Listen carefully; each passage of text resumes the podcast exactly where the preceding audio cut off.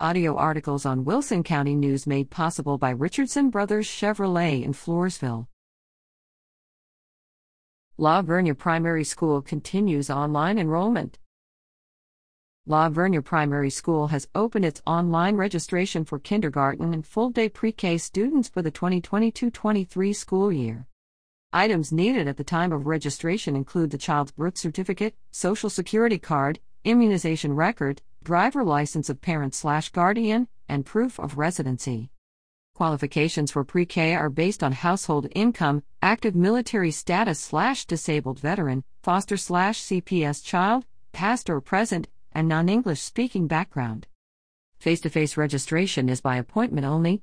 To schedule an appointment, call 830 779 6660. For more information, visit www.lvisd.org.